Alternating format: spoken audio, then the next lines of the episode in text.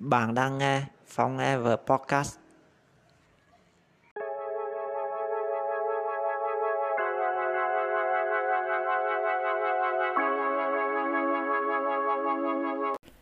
Tạm năm Chương 3 Hỏi tên Tôi là người ít nói và cũng không giỏi về khoảng ăn nói. Những lúc đi chơi với mọi người, tôi thường chỉ ngồi im lặng nghe người khác kể chuyện của họ hơn là nói về chuyện của mình. Cũng bởi vì ít nói nên tôi thường thể hiện suy nghĩ của mình qua hành động. Tôi làm mọi việc trong im lặng và chẳng giải thích với ai. Do đó mà nhiều lúc mọi người cứ tưởng tôi bị điên vì chẳng ai hiểu tôi đang làm gì. Sau khi lên cấp 3, không hiểu sao những chuyện tôi làm dù rất bình thường nhưng lại bị thầy cô la mắng. Có lần tôi còn bị cô Tiên đuổi ra khỏi lớp chỉ vì tôi cười với hai thằng bạn cùng bàn. Những chuyện như vậy không chỉ diễn ra một lần mà lặp đi lặp lại rất nhiều lần. Thành ra mấy đứa trong lớp cứ kêu tôi là mặt dài. Nhưng nhờ đó mà mấy thằng lại tin tưởng nhờ tôi đi hỏi tên và xin số mấy đứa con gái cho tôi hẳn. Tính tôi hai thương người nên cũng không nợ từ chối. Trong tiết Anh văn đầu tiên của lớp 12, sau khi nghe cô giáo giới thiệu, tôi phát hiện ra cô quên giới thiệu tên mình. Tôi không biết cả lớp có ai để ý không, vì chẳng thấy ai hỏi cả. Với tính tò mò của mình, tôi thực sự muốn biết tên của cô nên đã giơ tay lên. Thấy tôi giơ tay, cô hỏi, có chuyện chi rồi em? Mấy đứa xung quanh quay lại nhìn tôi, ngạc nhiên. Tôi đứng dậy hỏi cô. Cô trả lời, cô tên Trúc. Biết được tên của cô, tôi mừng lắm.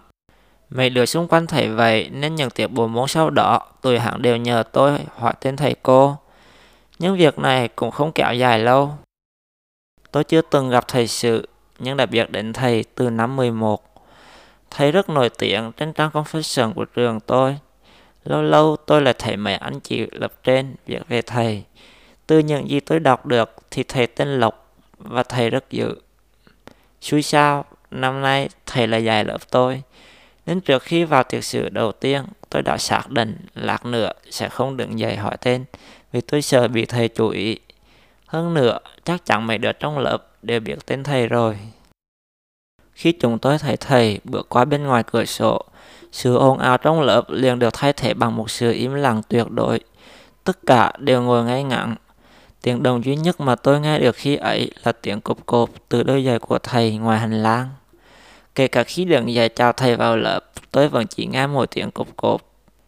Thầy bỏ cặp của mình lên bàn giáo viên, xong quay xuống nhìn lớp và nói, giới thiệu về lớp, thầy tên Lộc.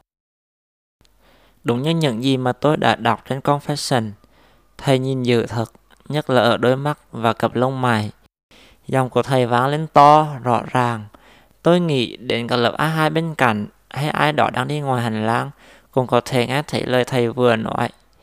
Tôi thực sự biết ơn thầy vì thầy đã giúp tôi không phải làm một việc nguy hiểm. Câu nói của thầy rõ ràng là thế. Vậy mà mẹ danh hài là quái qua nói với tôi. Đừng giờ hỏi tên thầy đi Phong. Tôi thực sự thấy thương bạn mình vì tụi hắn có vấn đề về tai. Nhưng tôi cũng không dài gì mà đứng lên để hỏi thầy về cái điều mà thầy vừa mới nói. Tụi bé hỏi đi. Thôi, mi hỏi cho tụi tao vậy. Thương bạn nên tôi nhắc lại cho tụi hắn nghe thêm lần nữa. Thầy mày nói thầy tên Lộc đó. Như là có chí mà ồn ào rửa. Tôi vừa dứt lời thì bị giật mình vì câu hỏi của thầy.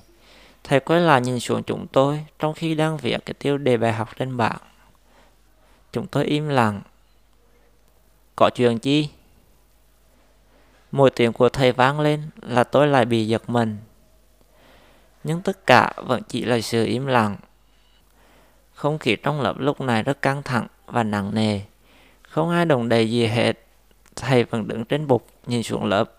Làm chi đi bay? Có tiếng nói nhỏ vang lên. Tôi không biết ai đã nói và nói với ai. Nhưng chắc không phải là với tôi. Tôi liếc nhìn qua mẹ danh hài.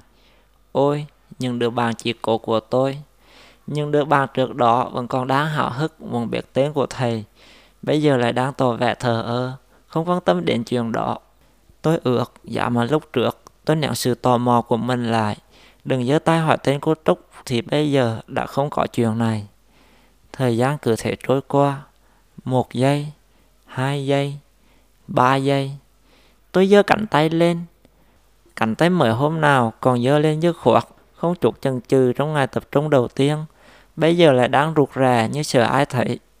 Nếu tôi không làm việc này thì chắc sẽ chẳng có ai làm. Cứ để thế này thì có khi hết tiệc vẫn chưa xong. Tuy rằng tôi thực sự rất sợ khi phải đối diện với thầy Lộc, nhưng tôi cũng không muốn làm ảnh hưởng đến những người khác. Em có chuyện chi? Tôi đứng lên, cổ họng tự nhiên ngàn lại. Và cho em hỏi, thầy tên chi?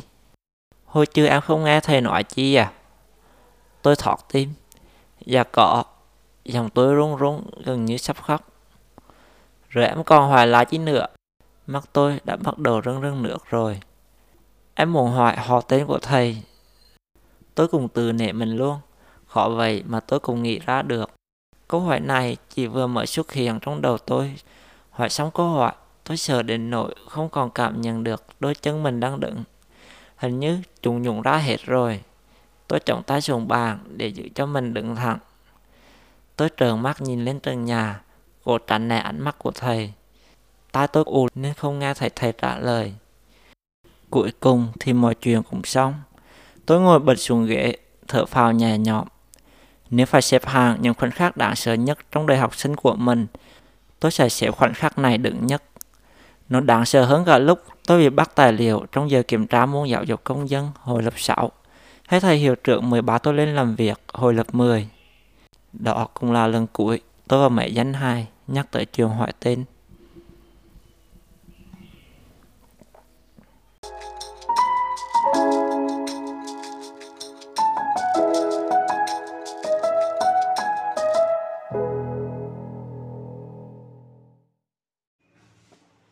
Tập podcast hôm nay đến đây là kết thúc. Nếu bạn thấy nó hay và bổ ích, hãy chia sẻ nó với mọi người. Và đừng quên đăng ký theo dõi. Cảm ơn bạn đã lắng nghe. Hẹn gặp lại ở tập podcast tiếp theo.